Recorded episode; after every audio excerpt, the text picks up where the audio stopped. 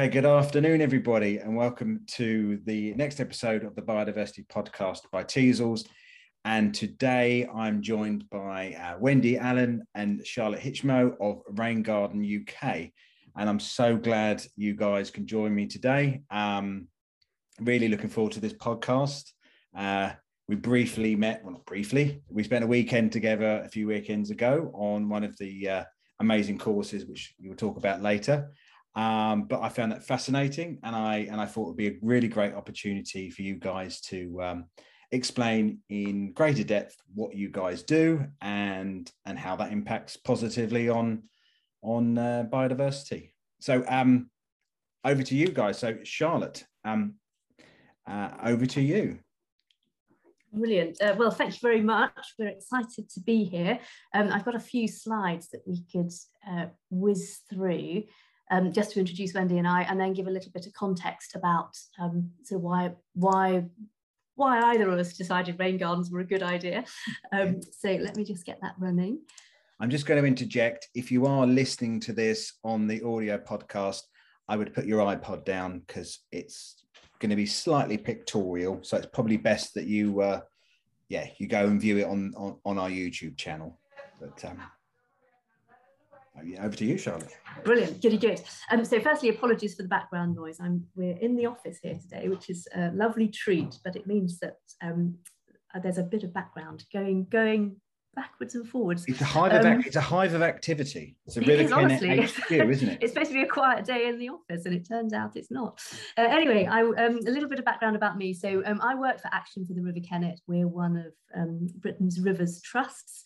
Um, and, and that's the angle I have come from this uh, uh, from. So I'm I'm interested in water, water quality, wetland environments. Um, but the the thing that sort of really um, made me excited about rain gardens is they are a brilliant way of um, both alleviating drought, but also alleviating flooding and cleaning water and adding biodiversity. You know, there are so many benefits. Um, and we've been talking about sustainable drainage and how that's a better way of managing water, particularly in our urban environment. Um, and there are so few examples of good sustainable drainage. Um, and so I really was interested in, in finding out more um, and, and, how we could be part of uh, building more. So we as an organisation decided that we were going to um, make some rain gardens and our very first project was um, called Rainscapes. Um, and at that point, I completely serendipitously bumped into Wendy Allen, who it turns out lives locally. And in all our research, um, we keep coming up uh, with examples of gardens that Wendy has done because she's really been leading the way in um, rain gardens in, in domestic settings. And that's really where we wanted to, to move to. So that's how Wendy and I came together. Um, and um, so this is this is Wendy. Um, there I am. That's and very, I'll, I'll let you introduce yourself, to, Wendy, with a lovely I've, photo of you just there. I've got to say, that's a very posed picture. That's very, this is my best side. That is, uh, it's very Dan Pearson, isn't it? It one? is very Dan Pearson. you should be looking whimsically into the, on, on into, into the horizon yeah. Um, I was equally excited to meet Charlotte because normally nobody's ever heard of me. So it's great to meet somebody as enthusiastic about the potential of rain gardens that I am. And I trained as a garden designer, I think about 15 years ago, and uh, very quickly got sidetracked into suds and rain gardens because of I love a, a space that is also functional as well as aesthetic. And um, to tick both those boxes for me was brilliant. So it was great to meet um, someone from my local Rivers Trust who wanted to give me the opportunity to create exciting schemes in schools. Um, and I think, uh, you know, schemes in schools give rein to more opportunities for creativity sometimes than in domestic gardens as well. So it's a good opportunity for me as well. And that's why between us, we decided to form Rain Garden UK in order to share the suds and get other people interested and uh, making them aware really of, of the existence of rain gardens um, as small scale achievable features in their own gardens. Mm. And, and, this is my, my favourite um, slide of the moment, um, which I'm thinking that uh, Dan's audience will be very familiar with this, and, and particularly after um, COP26, but this is the climate stripes, um, which is for me the, the most visual way of illustrating that climate change is, is here now. It's not something that's in the future. It's something that's impacting us now. And it's one of the reasons why we really need to look at drainage. Um, as, as, as the air gets warmer, it's able to hold more water. Um, and, and, that's one of the reasons why we're seeing these changing rainfall patterns as part of climate change. Um, so we're, we're sort of entering a wetter world, but the rainfall's landing in a different pattern. So we're, we're seeing much more frequent, intense storms and, and then periods of dryness, which is not, not what our society has, has been built to deal with. So the climate stripes here were developed by Reading University. Um, you can um, go onto their website, um, which is called Show Your Stripes, and you can create these stripes for different locations across the planet, um, depending what, what you're illustrating. What you're illustrating. Um, but the, the the bottom line is, if it's blue, it's below average, a year that was below average temperature, and if it's red, it's a year that was above average temperature. And very quickly, you can see that it's getting warmer. Um, and we know that's also affecting the way that, that rainfall is behaving. And of course, that's been compounded by the fact that we've built on huge areas of land. And even at a garden scale, you know, if you look out of your um, window at home, you'll see more sheds, more patios, more driveways. We are creating vast swathes of completely impermeable land, um, which means we get much more runoff. And then we see that in, in the way that rivers behave. Um, so we're getting much flashier, floodier behaviour from rivers. Um, so there's there's both fluvial flooding, but but localised surface water flooding, uh, and then of course the whole issue around um, um, sewage overflows, which have been so much in the news just recently. Uh, so this slide here has just got uh, couple of illustrations of what happens when we interrupt our water cycle.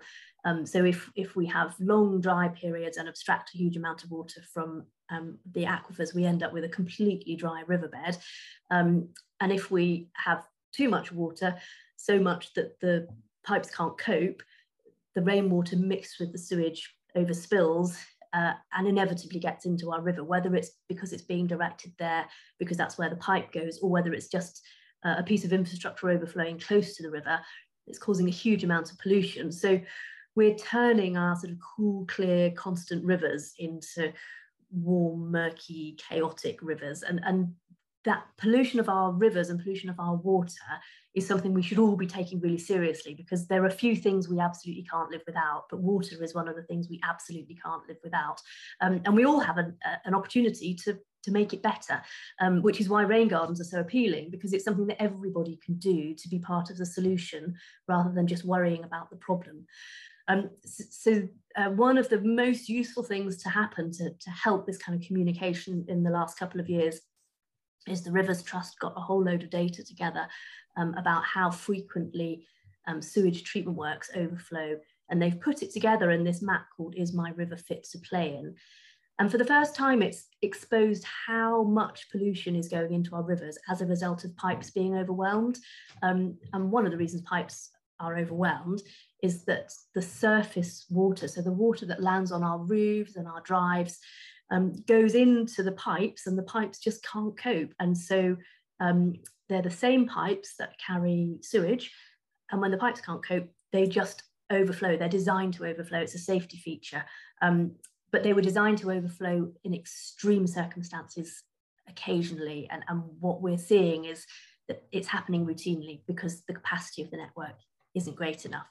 Um, so that's one of the reasons uh, why I'm so interested in rain gardens because they can be a, a, real help in removing that unnecessary rainwater from the system and stopping the overflows and reducing river pollution. So Charlotte, um, I mean, Charlotte, one thing that, that springs to mind is is I think it's important to to make the point that um, by, like you say, by individual homes doing their bit, um, I think we can feel uh, helpless at some points. We see this massive problem, and it seems so big that we can't, you know, us individuals can't address it. But I think it'd be really important to state that, you know, if we all do our bit, individual um, uh, householders, and we can we can take we do our bit to take the strain off the sewage system, then that will have an impact. You're absolutely right. And, and you know, one rain garden on its own won't make much difference. But a street full of rain gardens, and suddenly the numbers are getting really quite big. And if all if all you did was have a water butt, that that would be a massive, great first step. Um, so you know, rain gardens are much more than a water butt, but you know, as an entry level, that's a that's an incredibly useful thing that everybody can do. So you know, this is it's all very achievable um, and at scale is is a big part of the solution. And it and again, I think you're absolutely right. It gets away from that, that feeling of helplessness. This is something that we can everybody can do. Mm. Um, I always feel I have to apologize for talking about the four pillars of SUDS because it's it's it's such a sort of strange way of expressing things. But um, SUDS is the acronym for sustainable drainage. Um, and a good sustainable drainage system is much more than a, than a pipe to a hole in the ground or a series of um, underground plastic crates to create a soakaway.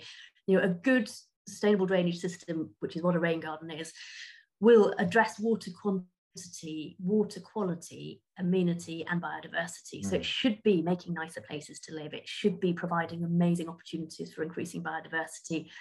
It will also clean water and it will also manage flooding. And it, it potentially can also store water for use in dry time. So it helps with water quality on that side as uh, water quantity on that side as well. So both the flooding side localized flooding and also storing water for use during drought. Yeah. So if we can just if we can go back to that slide and we'll just if yeah we'll just stay on that slide for a little bit longer because as you're talking uh, the phrase pipe to bomb crater somebody uh, somebody once said, and I think that's a really good expression, and and it's really it's really um, interesting, upsetting to see how many SUD schemes are just a big slimy hole in the ground with a with a pipe coming out coming into the hole, and I think it's um, so many missed opportunities. You know, the, the other three the other three pillars aren't really being dealt with. Yeah. So but um, exactly I, and i completely agree and also i think it misses that opportunity to communicate with the people who are moving into those houses that they are that they're part of the sustainable drainage system. Mm. by still sticking with the basic model that's an underground pipe coming from a house that they can't see? It means that in future when misconnection inevitably happened it's still invisible. Whereas if everything's on the surface if somebody misconnects to it, very quickly you'll see soapy water going down that uh, that section of, of um, sort of open.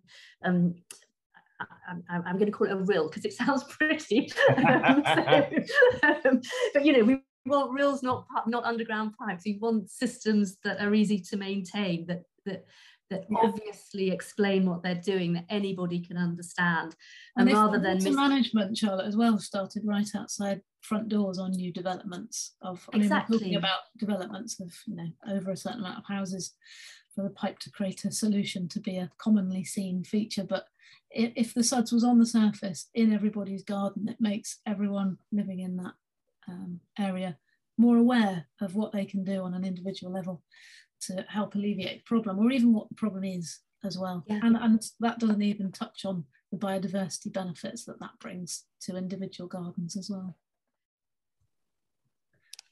Um, so, so yeah, this sort of idea of, of managing um, every element, um, and I, am not going to tell you the story of Bob's coffee shop now. You can come on one of our workshops and learn the story of Bob's coffee shop. Um, but but really the, the, you know the whole idea is if you look at your local landscape and how much completely impermeable surface there is and then think right where can i create space for water to soak into the landscape you know opportunities to depave opportunities to add rainwater planters opportunities to add rain gardens you know a typical british high street or any residential area is absolutely full of those opportunities um, it just takes a little bit of imagination and, and some community enthusiasm.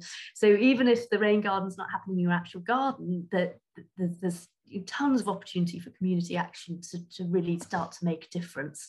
Yeah. Um, and that will improve water quality in both because rain that lands in a rain planter or a rain garden and comes out the other end will come out cleaner, but also we will be keeping a huge amount of runoff off the streets and that means that that polluted water won't be running into our rivers. Um, and, and, that's sort of the big win from from my perspective is the more dirty water we can keep out of rivers um, the better life is. Um, so the little photograph there is um, just taken last week a typical rainfall event. Just dirty water washing off a road into a river and all of that water has come from residential areas. It, you know doesn't it, it could only the water that physically lands on the road needs to be in that bit. What, what actually happens is the water tipping off roofs and drives is also mixing in with that. And that's the vast majority of the water. So we could, you know, we could really make a measurable difference there. Um, and then the biodiversity thing, I mean, Wendy's going to talk a lot about plants and planting, um, but the one of the biggest things I've learned in the last year is when we think of biodiversity, we really often think about, you know, the plants and the flowers at the top of the top of the land. You know, we imagine the birds and the bees and the butterflies, they're all going to benefit massively by our planting. But by having a good biodiverse planting in any sort of garden situation, you do a phenomenal amount of for the soil. And there's so much biodiversity that is under the ground that we've never really thought about. Um, but in some ways, that's the biggest opportunity to increase biodiversity is to get healthy soil. Um, and then you get all the things that live in the soil also increasing. So um, we know that um, we have only, as science has only identified 1% of the micro, microorganisms that live in the soil. The rest of it, we don't even know what they are. Um, there's so much benefit that, that soil has um, and so much we don't understand but every time there's a, an increasing under, an increase in understanding we suddenly realize how valuable soil is. And, and to bury all that opportunity under concrete slabs you know we, we just don't need to be doing it. There are so many really positive things we can do by keeping spaces green um, that will help all the rest of the spaces that, that, that we live in um, and, and, and sort of finally, in a way, the most important bit is if, if we can create these green spaces that can soak in water, we are, we are creating great amenity. You know, they are interesting things to look at. They make space nicer to live in. Um, you know, we know about sort of the urban heat island effect and how increased planting in those areas can really help with uh, urban cooling. We know that plants will increase uh, air quality, they will reduce pollution. Um, and we know they look nice, and we know that children who play in green playgrounds have better behavior. You know, there's there's so much science that that tells us that green spaces make us as people feel better. Um, and if they can also manage water well, then you know why aren't we doing more of it? And it, you know, it's a phenomenal opportunity and um, and really exciting to be part of it. And and, and we're sort of super keen that people learn more and, and start to to really do it. You know, actually think about it and then do it because it's it's it's not difficult. It's just a case of sort of thinking it through and and seeing it as a really exciting opportunity. I think it the thing that came out the the course for me is that like you say it, it's not that difficult and it's just that comfort it's just that confidence to not be overawed by it all. Like it, it is it is achievable. Yes you know you've got to you've got to you know you've got to think about it you've got to think about flows you've got to think about other things, but it's not a, it's not a, you know, you haven't got to make a Herculean effort to to get these systems in place. You know, I, I think that that's the one thing that came from the course for me. Like, you know, it is achievable.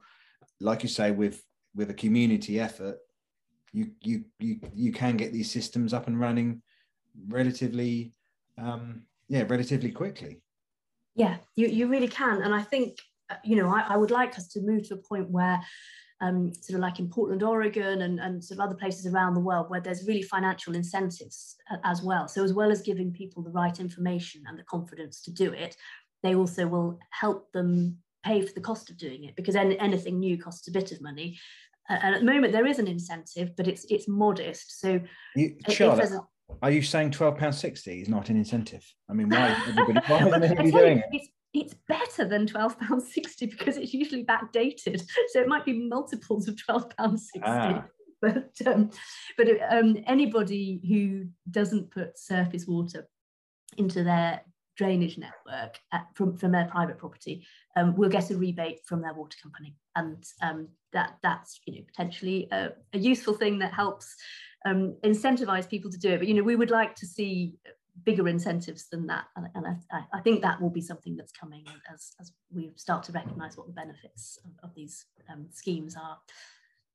I don't want to go down that route because we could talk for four hours about it. But, um, but the more, the more, but the more I sort of do my own reading, you you can see those markets. Those markets are developing, aren't they? So they are, and there's plenty of models in other parts of the world that we could learn from, um, and, and certainly it's been very successful in other parts of the world. So, as Charlotte was saying, um, Rain Garden UK focuses on what you might do with rainwater in your garden, but it's also useful to know all this, not just as a homeowner, but as a, as a designer.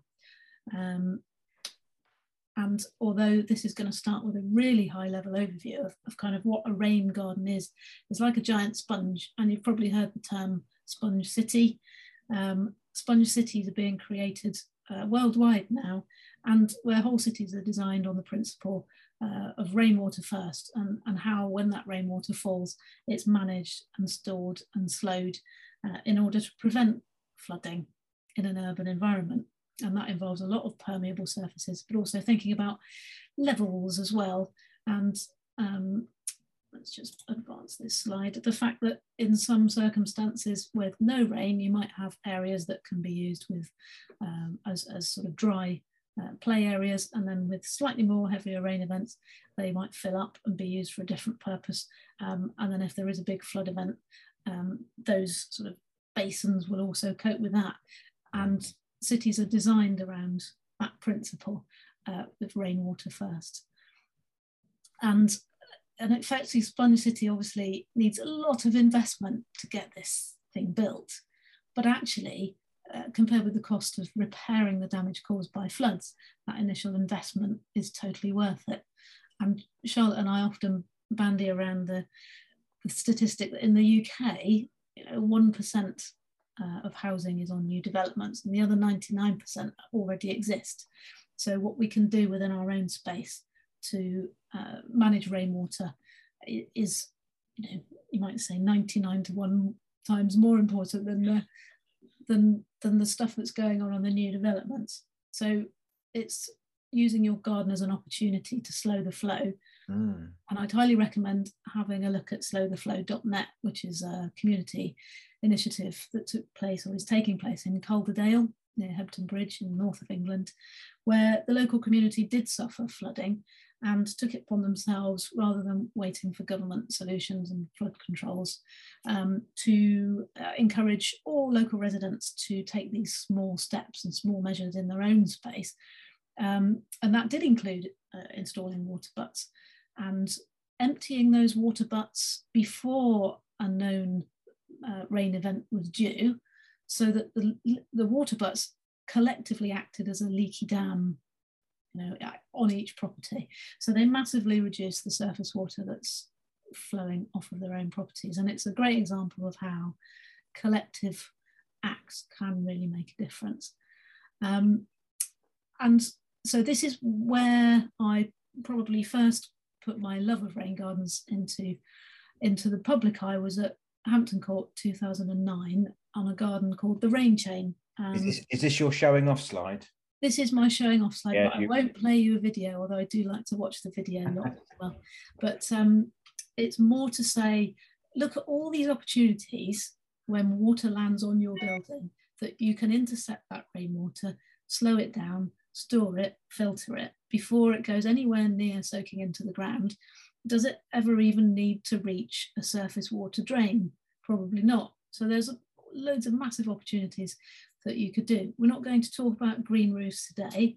I'm sure Dan has, has done a previous podcast with uh, Oh yeah, yeah. Every, yeah. Green roof expert. So hopefully we all know what a green roof is, but they can store and slow up to 60% of the rainwater that falls on them. Um, I used a rain chain, which a lot of people haven't heard about. Rain chains use surface tension to get the water from a roof uh, down to the ground. And they, they're used in other countries a lot. You can get very ornate ones this is a very simple one, but it's again, it's that start of thinking creatively about how you can, you know, make rainwater look nice as mm. well as move it from one place to another. Um, if you look on Pinterest for rain chains, you'll be there all day. And they're also very simple to hang from existing gutters My caveat is hang them a little bit further from a building than you would install a downpipe, just to avoid any splashing onto the walls. Um, and then you think about what's under the rain chain. In this case, it was a water butt, which stored water. And when the water butt was full, it would overflow into a small rain garden um, that was three meters away from the property and allowed water to soak in.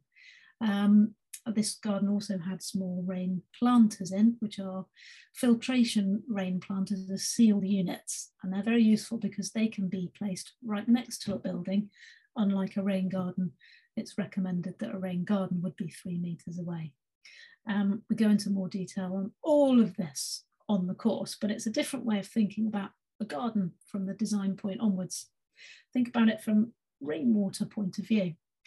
Um, for a rain for sorry for a garden in Marlborough, uh, which is I've, I've, got to interject. I've got to interject here. I wonder how many people in in our in our industry, are sort of garden design industry, actually do think about this. They actually think about what how water is going to is going to uh, act in these gardens, or or whether we just think about them purely from a an yes. aesthetic point of view, and we're perhaps behind sorry, present company excluded, of course, but we're, we're behind the curve and people are just that there's not an awareness of this and people yeah. are getting caught out. I think there's a role that garden designers can play in educating clients about the importance of rainwater and as Charlotte's just covered the positives and negatives impacts that it can have um, so there is there's a role there that garden designers can play in communicating information but to do that they do need to wear, be aware of the information themselves. And certainly i'm going back 15 years now but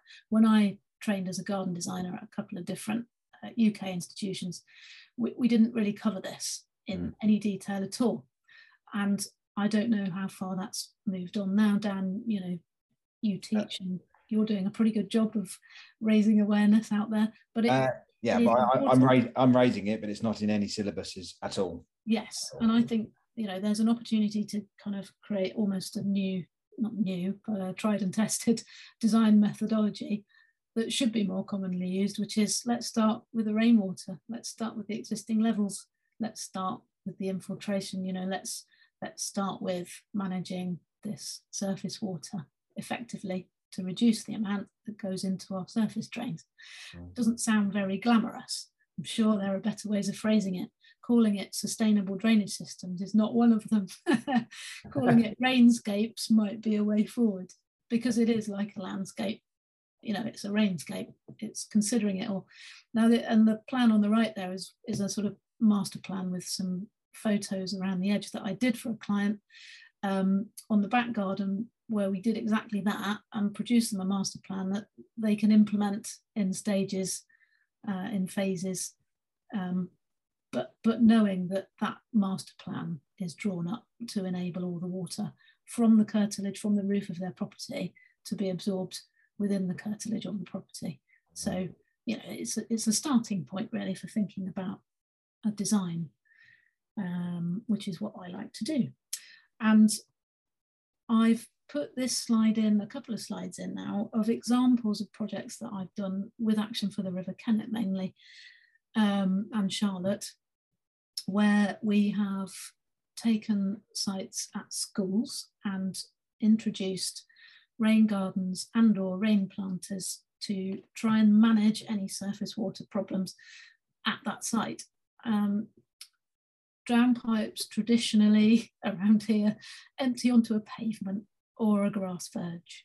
And then from there, that um, what is quite a scary amount of water charges down those actually in a rain event would go onto the pavement, onto the road, collect pollutants and go into the drain, uh, where usually that drain goes straight to the river.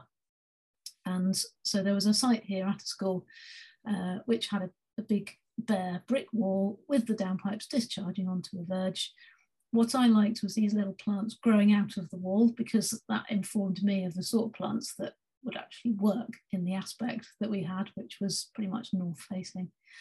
Um, I used some of those in rain planters. So we disconnected the downpipes from the verge essentially, but we had them emptying into a series of uh, filtration rain planters, which we were able to place next to the wall because, as I said, they are sealed units. We used galvanized kettle troughs, which Mm. fit with the vernacular of the area and are quite handy to use as rain planters. Um, and we install in those some overflow pipe work uh, and a drainage outlet at the bottom. So water can drain, but we're then in control of where the water goes. Um, and the object of this was to capture and store some of the water and slow, slow the flow and kind of reduce the impact of that first flush of rainwater on, on storm events. Um, and we also installed a water butt as well. So I've, I've got, to, I've got to say this, Wendy, because I, I, I feel that um, you know I love, I absolutely love this project, and I think it's a really good way. It's a sort of excuse the phrase. It's like the gateway drug for people to get involved or get people to get people to understand about suds and water management. And I compare it very much to, um, you know, sort of meadows, because when people, you know, you talk about, oh, you know, I want to help bees and birds and all this. It's always they always mention meadows, and it's people's like people's sort of way into trying to understand about biodiversity because it's you know it's a it's a lovely mindscape and it looks lovely and that gets people in and i think and i think that these these rain gardens the blue down pipes are such a great way to just nobody's going to read the suds manual from page 1 to hun- hun- 217 917. No, I don't- oh, Lord. I must have fallen asleep by page 200. um, but but but for for communities for individuals, this is a really gr- good great way to sort of connect with this subject in a in a in a stylistic way, really. yeah, and my brief from Charlotte at Action for the River Kennet was to create something eye-catching that would Mm. make people stop and think and look. And we put interpretation boards up uh, on a water butt is a great place for an interpretation board. So when people do stop and go, my goodness me, or words to that effect, what is going on on that building, they can stop and read about what we're trying to do. And that understanding also enables acceptance of something a little bit different. So that's very important. Um, so we mentioned water butts. And I wanted to put this slide in just because water butts are traditionally quite ugly, aren't they? Um, you you can't really get nice looking ones, and when you do, they tend to be very small, like those the ones bottom left, 80 litres or 126 litres. That would fill up very quickly, even in a brief summer storm. So it's a good idea if you want to start storing water to put a large water butt onto a downpipe. Um, it's also a good idea to think about volumes a little bit because what you wouldn't want is the water butt to fill up, but the rain planter next to it never to receive any water from the water butt overflow. So there's a, a little bit of thinking to do about volumes. Um, but they're an incredibly useful way, as we talked about with slowtheflow.net, to act as leaky dams, and each household could slow the flow just with one of these. But we're not with a water butt ticking the biodiversity box that we would like to tick with a SUDS scheme.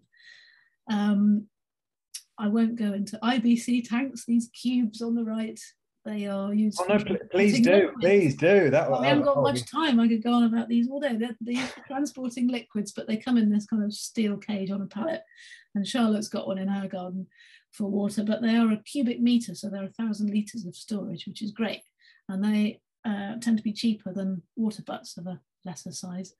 Um, and they've also got this steel cage which can be used for growing climbers up and around. So you can you can hide the hideous looking water storage as well if you with a bit of thought. And you can also link them together uh, too. But I'm sort of moving through the garden here. I'm thinking after the green roof and our lovely rain chain or downpipe, where where could we take the water next? And it could be to a water butt. If our space was limited and we couldn't get a big rain garden in, perhaps a water butt or a rain planter would be a way of absorbing some of the rainfall um, so that we wouldn't need such a big rain garden. Mm. So they're quite handy when space is limited in urban environments. And then these little gadgets, I like to mention downpipe diverters because they're the way that you get water very simply with a little bit of swearing from an existing down, downpipe and into uh, the water butt. So it's good to know about those and to have a look through the different types available. It's not a difficult thing to capture water from a downpipe, um, put it in the water butt, and when that water butt is full, the water would automatically, because it finds its own level, automatically overflow back down the downpipe. Um, this was a scheme that we did at Ramsbury Primary School where we got carried away with um, downpipes. Um, and I have Robert Bray Associates to thank for the inspiration on the one on the left, which was a Torricelli tube downpipe. So I blocked off the steel downpipe at the base so that it fills up with water and then we drilled two small holes in the downpipe so that when it's full up with rain, water will squirt out of those holes and into a rain planter. And when that downpipe is full, water can overflow along the top of the window, down the other side, um, where it goes onto a water wheel, which was made by a local resident out of a bicycle wheel. Mm. Uh, this is all out of school, so it's quite fun for the children as well. And then uh, on the right there is two more pictures of the Prestute School uh, blue downpipe arrangements um, on how it's possible to get totally carried away with those as well, using existing downpipe fittings to, to join those together. So none of these are custom made, they're all available off the shelf, these downpipe fittings. Um, and then as part of the course, we do this in slightly more detail, which is that what are the layers in a rain planter? How does a rain planter work? So there are three different layers um, which store different amounts of water and enable plant growth. And again, I, I won't talk into those now, forgive me, Dan.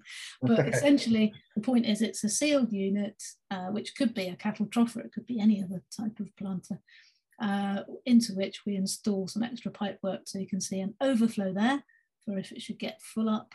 That's to stop rainwater spilling over the side and a drilled pipe along the bottom which exits the planter through a tank connector and out of an outflow. Um, and that outflow, it could be directed back into the original surface drain that the downpipe emptied into. It could be, or you can carry on thinking in terms of what you could do in your garden and you could direct that outflow on into the garden um, via channel. Uh, Charlotte used the word rill. A rill is a posh channel, I think. so you could um, move to Hestercombe House in Somerset there and have a, a very expensive looking rill down your garden. You could build a simple rill in all sorts of ways with overlapping tiles. You could build a simple gravel channel through the lawn. Um, and I want to mention this grass swale as well, which is again a simple way of creating a conveyance for water. Um, swales or strips of grass are also great at absorbing heavy metals. So I think it's a three meter filter strip of grass will absorb up to 85% of any heavy metals which um, move across it. So um, and, and, I must I must input at this point so the people that are listening from Cambridge, um, you know, a great example of this can be seen at Eddington, the the newest quarter of Cambridge and how um, there's swales all through the main uh, thoroughfares through the um, f- through the estate there, and how successful that is uh, at, at, at, you know at achieving suds. Um, are, are they planted swales down or uh, uh, planted? No, um, yes they are. Yes, so they're they're down to um, um, uh, wildflower meadows. Yeah. So yeah. So again, swales can have uh, plants in as well, as well as convey water or just be grass. You know, there, there's various options on all of these. I like to think of a swale as sort of a long, thin rain garden, possibly yeah. with an extra bit of drainage at the bottom. Yeah. It's to get water from one place to another, um, enabling a bit of infiltration along the way. So we're getting the water now from our rain planter, if there's any left over, if there's any that drains out. It could go on into the garden. Um, or you could get carried away. If you don't want to channel through your pavement, you could be like Wendy and get carried away with big custom made metal arcs or channels which could take the water directly from the gutter outlet over a path. Is this another slide? Is this another show off slide? Because I completely, completely adore this because uh, this is one of the reasons uh, months and months and months ago I contacted you because I saw this on obviously social media because that's where life happens. And I was just, I was, you know, I'm in the industry and I and I don't see many original ideas, and I it just blew me away. This just it's so impactful. Yeah, and I think you know, no, no idea is original, is it? These are all inspired from other SUD schemes or, or creative rainwater or artful rainwater schemes, you know, or environmental artists projects that I've seen, you know, on on you know and taken on and thought, yeah, that would be possible. Why not? And I think that attitude of that would be possible. Why not? stands anyone in good stead to have a go. And you know, you think it through and you, you do it to the best of your ability to be safe and then have a go. And that one on the right was the, the most recent arc that I designed or commissioned rather was um, corrugated galvanized steel, which is commonly used around here in pig arcs, little pig houses. So I knew it could be bent to a radius. So I found a steel manufacturer that could bend it to the radius I needed to get it over the path at that height. Mm. Uh, and that takes water from an outlet in the gutter and down into a channel. And the channel leads down a handy ready-made slope into a rain garden where it soaks in. So there are, there are carried away and creative ways to, to get the water into your garden as well as uh, cheaper and more affordable and achievable ways. But I've got to say though, but imagine you're imagine you're a, a, child and you're obviously you're at that school. How how big and how amazing that pig arc looks, and and and from an early age. But how engaging that space is. You know, it works on it works on a well-designed rain garden works on so many levels you know you yeah. think that the impact you know that arc and the garden would have on those kids and I, am not trying to sound all poetic and i'm not going to tear up or anything but it does it's, it's a really engage it's a really engaging way i must say yeah thank you it's all the, it's all about the drawing attention to the designs things to raise awareness it always comes back back down to that for us i mean i'm only short as well only five foot three so i find it pretty amazing to stand under as well. Lots of 12 year olds are actually taller than me. So. I think the other thing that um, putting rain gardens in schools uh, achieves is suddenly going out in the rain becomes exciting because the water wheel's working and the pig ark's really noisy because the rain lands on it and there's you can see the water moving through the landscape and uh, the, the little um, the, the, the image on the left the water comes down that arc and then it goes over a, a lovely carved piece of stone. Um, and it's a thing of beauty that becomes full of movement and sound when it's raining, and the kids love it. Whereas before, rain was just something you had to have rainy play for and stay in and you know play with felt tips or whatever you did. You know, it's, so it's, it's got kids outdoors more, which is a completely unintended benefit, but but a benefit nonetheless. Mm. Yeah. We also created in that space. So so on the left, you can see some hedgerow, which when we were allowed to put a rain garden on that space was very, very overgrown, blocked out a lot of the light. So there's always an opportunity around the edges of a rain garden to consider biodiversity and habitat too, as well as the plants that go in it. What we were able to do with that hedge was to get it hedge laid by a um, hedge layer who was worked locally. And then all the cuttings we laid horizontally into a dead hedge at the back of the garden to create a habitat feature. So it saved us taking any waste off the site um, and gave us some more habitat as well. And, and the mix of plants right outside the classroom, it brings other sort of mental health benefits too. So there was a child in that class who would struggle in lessons with, um, you know, keeping attention. And the teaching assistant used to take him outside to the rain garden um, where they would do a bit of weeding. And apparently it was one of the few things that would calm him down, you know, and, and get him engaged again with what was going on in the classroom. So there are clear, um, you know, mental health benefits too to these spaces. Whether they're at a school or a, or a home. Um, I don't know why that's surprising because obviously we've all evolved from living in nature. So this is a way of getting nature back into our homes and gardens. And this is looking uh, the other direction back up at the corrugated arc. So you can perhaps see more clearly how the water comes off the roof down the channel. The channel's just loose lined with EPDM liner and covered with gravel, which gets most of the rainwater, doesn't have to get all of it down the slope, but it gets most of it down the slope into this flat, shallow depression at the bottom, which uh, is planted up with a good mix of perennials and um, there's also some other habitat features at this garden too. So there's a dead hedge surrounding the garden there. And there's also a drilled bee post for solitary bee habitat with a sand mound at the bottom, which of course anything I do like this is always inspired by John Little's amazing garden at Hilldrop in Essex. Um, and there are always opportunities to fit these extra features into a garden. So we build on the biodiversity we can get with the rain garden plants and provide extra habitat around the edge. Uh, there's also a, a, play feature here, which is a water butt with a sort of pump action handle on the top. So that fills up from a different roof area. Uh, it's on a recycled plastic deck. So the water splashes uh, through the deck and into the rain garden during water play as well. And um, this slide might be shocking to some people, but this is a naked rain garden. So I always show people all the complicated rain gardens I do, and then remember that many people wouldn't really be aware of what's underneath all that. And at the end of the day, this is why it's a simple thing to create a rain garden. It's a shallow, flat, free draining area where the soil is shaped into a low bank or berm around the edge. Um, and that's fed by a downpipe from the house. And it just allows water to be directed there to soak in slowly. Uh, and then it's planted with a mixture of nice, nice plants that you like in your garden. We'll talk about those a bit more in a minute. But it's important, I think, to hold this, hold this picture. This is all that a rain garden essentially needs to be, plus some plants.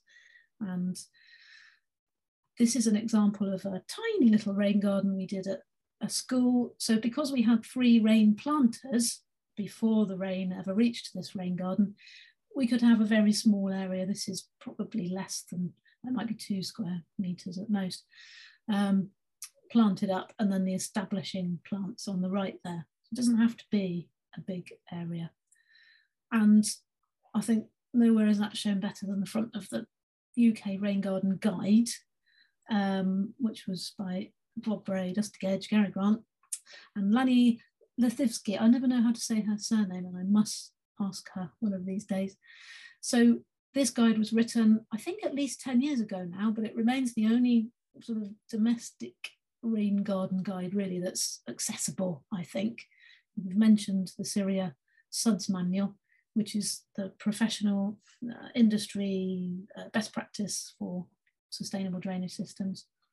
But I think this is a great guide. It can be downloaded for free from raingardens.info and it's for residential and small scale sort of retrofit use and it's a really good starting point to share with people um, and it, it doesn't necessarily go into a lot of detail about how you create um, these features and I think that's where Charlotte and I felt there was a gap is, is we wanted to share our knowledge and experience of actually building these features um, with some specifics on practicalities of, of, of creating them so that people could go away feeling enabled to create them themselves. Mm. I, sh- I, should say at that point that this, the Rain Garden Guide was um, all those years ago funded by Thames Water and, and mm. They have been one of the funders of the workshops that uh, Wendy and I have been running most recently. So they funded um, the most recent workshops along with Wiltshire Wildlife Trust.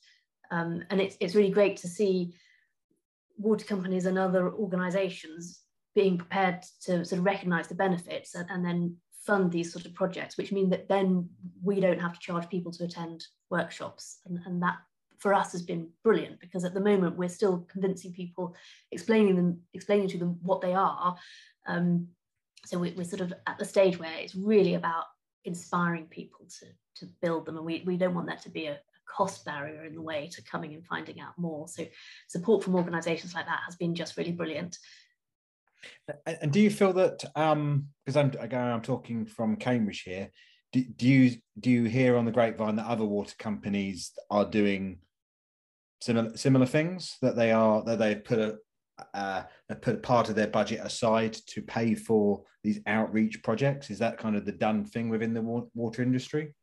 I think it really varies, but I think most of them are doing something. Um, yeah. And I think we would all just like to be doing it at a bigger scale or yeah. or maybe um, maybe inversely at a smaller scale in the sense that very often they're investing in big new build projects, which is great, but actually the, the biggest win is enabling lots of people to do lots of little things Yeah. Um, and, and I, that's harder for a, a water company to have control of exactly where the spend is going.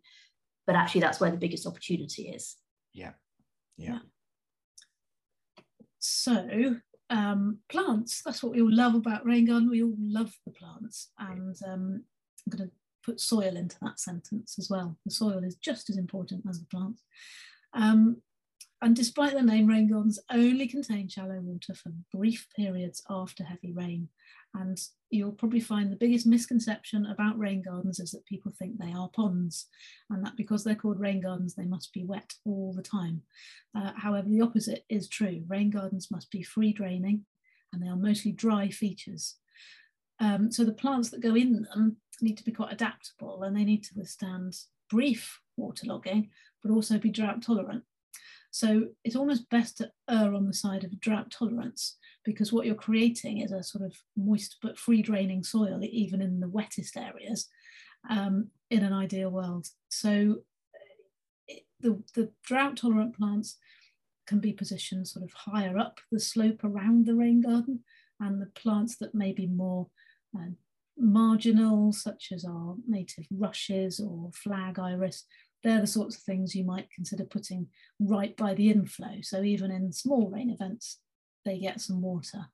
So considering plants in terms of soil moisture within the rain garden is, is one approach. And um, we've, I'm not going to talk through the other three benefits of SUD, so I'm going to stick, as we're on plants, with the biodiversity element of a rain garden. So the plants we use in a rain garden can really support um, any efforts um, locally. And I, I would just mention here local biodiversity action plans quite often provide inspiration of what you could include in your rain garden to um, benefit you know, local biodiversity and what's needed in your area. Um, and again, I'm sure all the people listening to this podcast will have heard all the Living Planet, you know, report figures that we've seen lately. Um, there's figures from saying 76% of insect biomass is gone, and that's, you know, I want to say in the last 25 years, but it's essentially it's in my lifetime. I am much older than 25, but since since I was born, most of the nature, most of the biomass, most of the wildlife in this planet has gone. And that is literally just in my lifetime. And when you think about the whole of human existence being comparatively the blink of an eye, mm. you know, the fact that we've done that much in our very, very brief time um, is, is particularly shocking. And we need to start rebuilding what we've completely trashed. So, again, all of these um, little uh, initiatives that people can do and be aware of um, are making a big difference. And I'll mention Dave Goulson's book there, The Silent Earth, Averting the Insect Apocalypse. It's a great Christmas book buy if anyone's looking for a Yeah, it, it really is. Dave, Dave is absolutely fan. Professor, sorry, Professor Dave. um, he's very good. He's um, yeah, absolutely. Yeah. Uh, and I know you've um, done a podcast with him too, haven't you, Dan? Who, who haven't I done a podcast with? You know, always worth listening to. Yeah, he's but, um, but, but, again, he puts it. In, but it's it, all joking aside, it is a great read because he puts it in a quite a depressing subject. He puts it across in quite an entertaining way and does get the message across. Yeah. Really, yeah.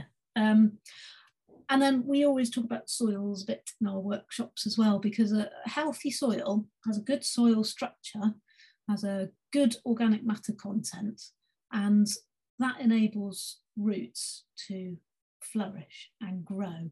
And root structures are what helps a soil infiltrate, store, um, and filter water, as well as provide a sort of surface environment, like on the surface of the roots is where the soil organisms will, will flourish. Um, and so a healthy soil has more micro and macro pores, and those small pores within the soil, uh, those small air pockets, um, make the plants better able to filter and store uh, water and carbon or the soil better able to store carbon.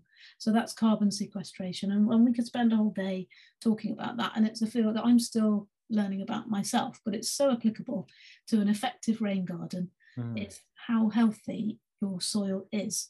Um, and biodiversity within a garden, I think there are two great examples here. These are not rain gardens, but just to see how um, a mosaic of habitats commonly found within a garden environment can result in more biodiversity. So biodiversity comes from complexity. And there's two examples here. Great Dixter have done um, surveys of wildlife and insects in their garden and, and the findings are available on their website.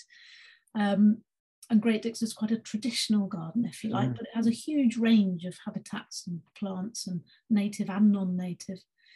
And then uh, another link at the bottom to the grassroofcompany.co.uk, which have an amazing brownfield landscape that use uh, recycled substrates to create unexpectedly efficient areas for plants to grow. And these are not rain gardens, but it's all examples of how we can encourage um, biodiversity into our garden using plants and thinking about plants and thinking about what they grow in. So a healthy soil for a rain garden is just as important as those um, substrates as well.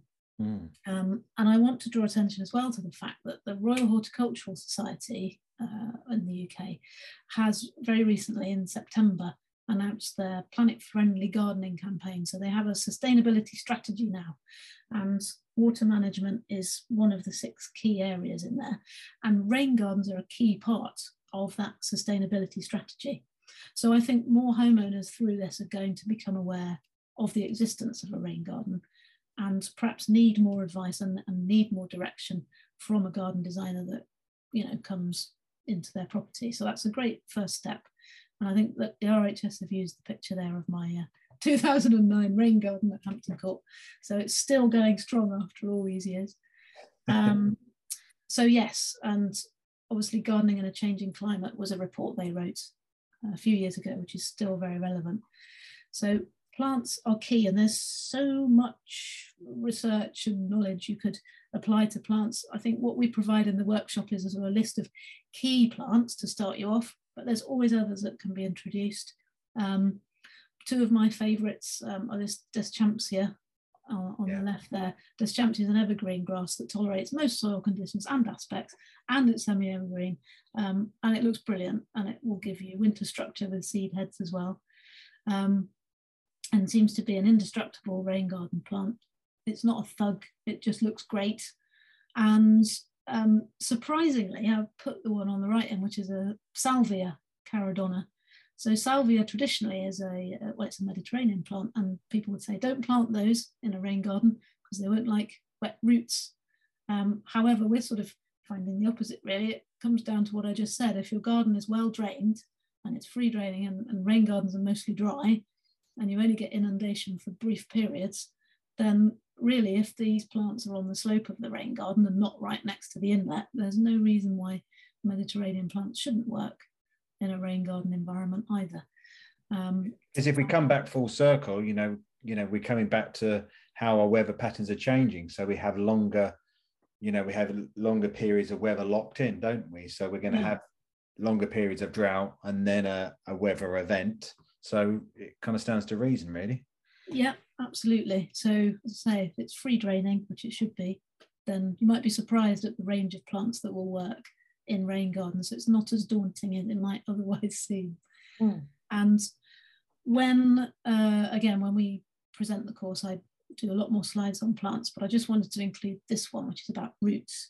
So one of my key planting design principles is, is roots, because um, traditionally back in the day, and what you'll see in a lot of the US rain garden guides is diagrams of blocks of plants, you know, seven of these, nine of these, five of these in, in blocks.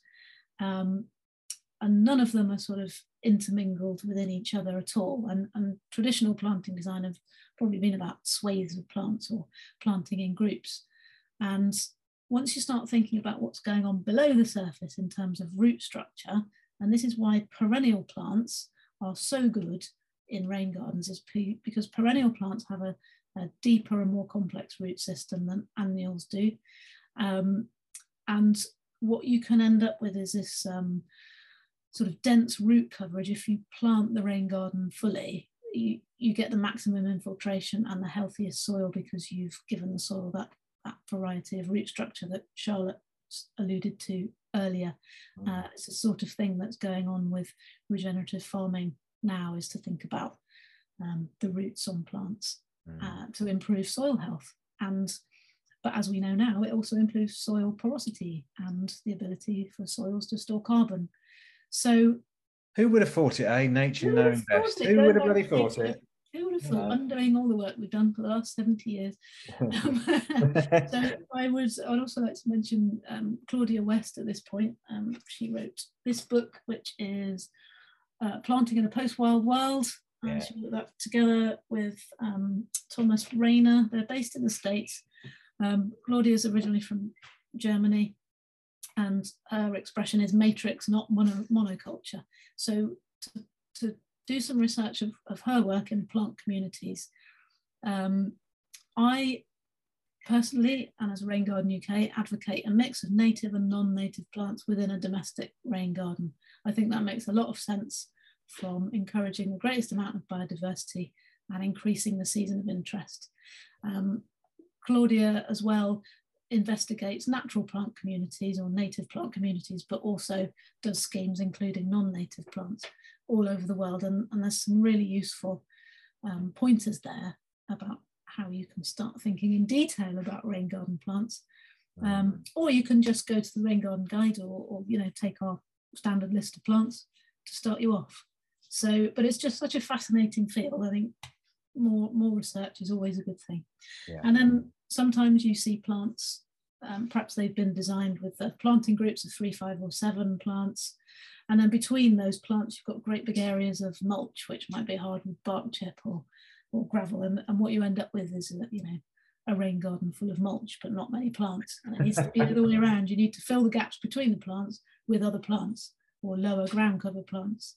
So you get that continuity and that complexity, which as we know, results in more biodiversity. Um, and there's a load of resources there. Look, I can stop blathering on now. I think Dan is going to put these resources in the um, details at the end of the or Yeah, yeah, yeah. There will be. Uh, that will be. So Um, I won't go through those, but there's sort of domestic scale um, reference guides and the industry sub- guidance links there as well. And then a SUDS by sector overview, which is quite useful, which the GLA recently produced. Um, so you can uh, get a little guide about how SUDS might work in schools, social housing, parks, hospitals, commercial and retail. That might be a bit more accessible so there's no. I guess the overarching point is there's no shortage of information. There's no. No, exactly. There's no. That basically what you're saying is there's no bloody excuse. Just get on with it and and um, and uh, you know start to put in these rain planters and all joking aside though, but there is there are so there are obviously along with your courses of, of, of course, um, there are there are so many resources out there, aren't there? So it, it shouldn't be again such a uh, um, such an effort to to start to think about these things very quickly.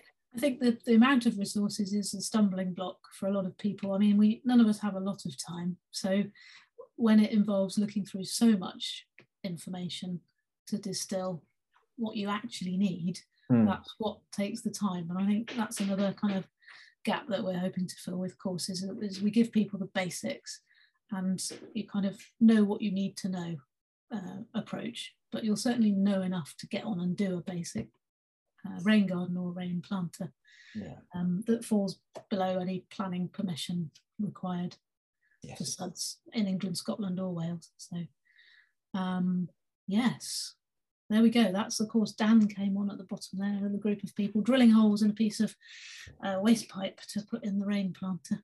Well, I was the on-site photographer. I wasn't. I wasn't drilling. you didn't drill a I was the paparazzi. Yeah. So um, yes, I don't know if Charlotte wants to add anything else, but um, that's us, and we're always happy for people to get in touch um, as well uh, at Rain Garden UK on Facebook, Instagram, and Twitter. If you want to speak to us more about those, thank you, Dan. Cool. So thank you very much, guys. Um, slightly different format to the usual podcast, but thoroughly enjoyable, thoroughly informative, and um, thank you very much, guys. Really appreciate your time. Thanks very much for inviting us along. Good stuff. Lovely. we hope we've inspired some people to act.